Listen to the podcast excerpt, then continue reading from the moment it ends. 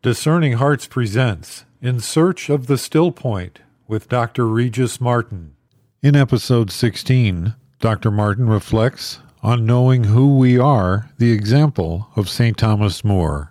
There once lived a, a terribly absent minded fellow who every morning would forget where he had left his shoes and trousers the night before, which of course made him late for everything.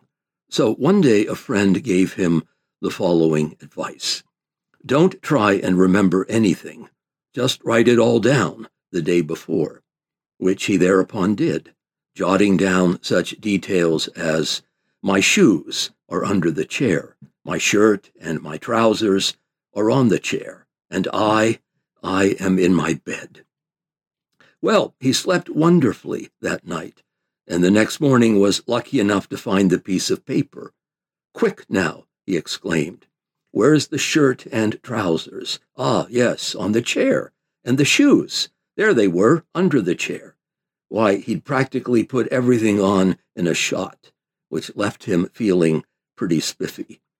But then his eyes fell upon the last item on the list, and he was at once filled with horror to find that he wasn't, in fact, in his bed. He wasn't even under the bed.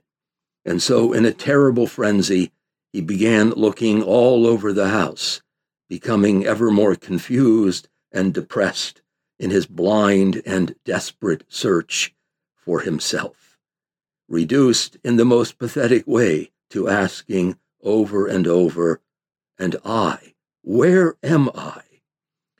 It's a bit like waking up in the middle of a slum, surrounded by toxic fumes and unfriendly neighbors, when you could have sworn you'd gone to bed the night before, nestled amid the purple majesty of the mountains. A bit off putting, I should think. But isn't this, in fact, the basic question that confronts us all? The question of identity, of knowing who we are, where we come from, where we are going. Living in a world without any fixed point, where gender fluidity has become all the rage, it becomes rather a toss up having to determine who or what anyone is. Once upon a time, it was when Harry met Sally, but now it's become when Harry became Sally, which can be terribly unsettling if you happen to be the real Sally. Unless there is agreement on the matter, and the matter is rooted in a reality independent of the self, then the question of identity becomes hopelessly subjective.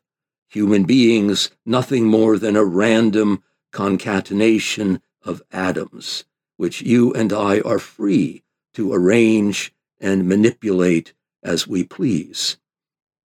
How far we have come from the character of Sir Thomas More, who not only possessed a clear sense of himself, but was prepared to die rather than betray the man he knew himself to be.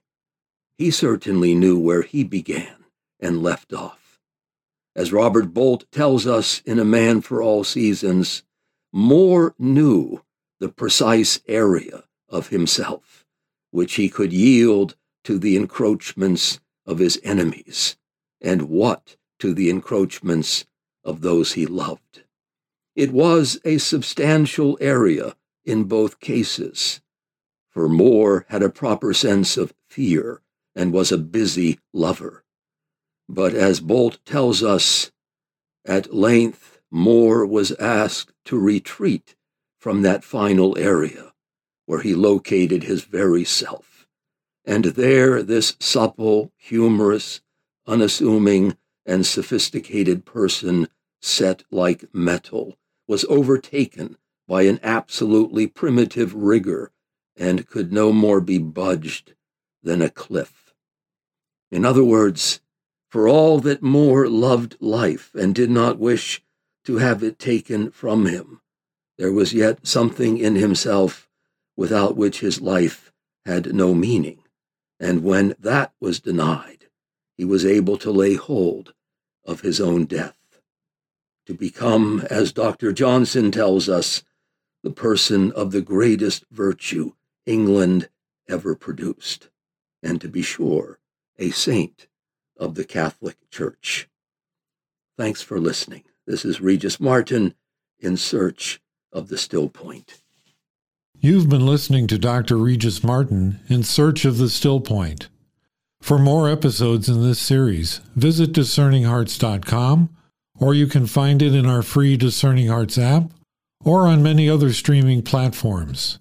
Discerning Hearts is a 501c3 nonprofit Catholic apostolate dedicated to evangelization and spiritual formation through the use of new media. To learn how you can support our mission, visit discerninghearts.com.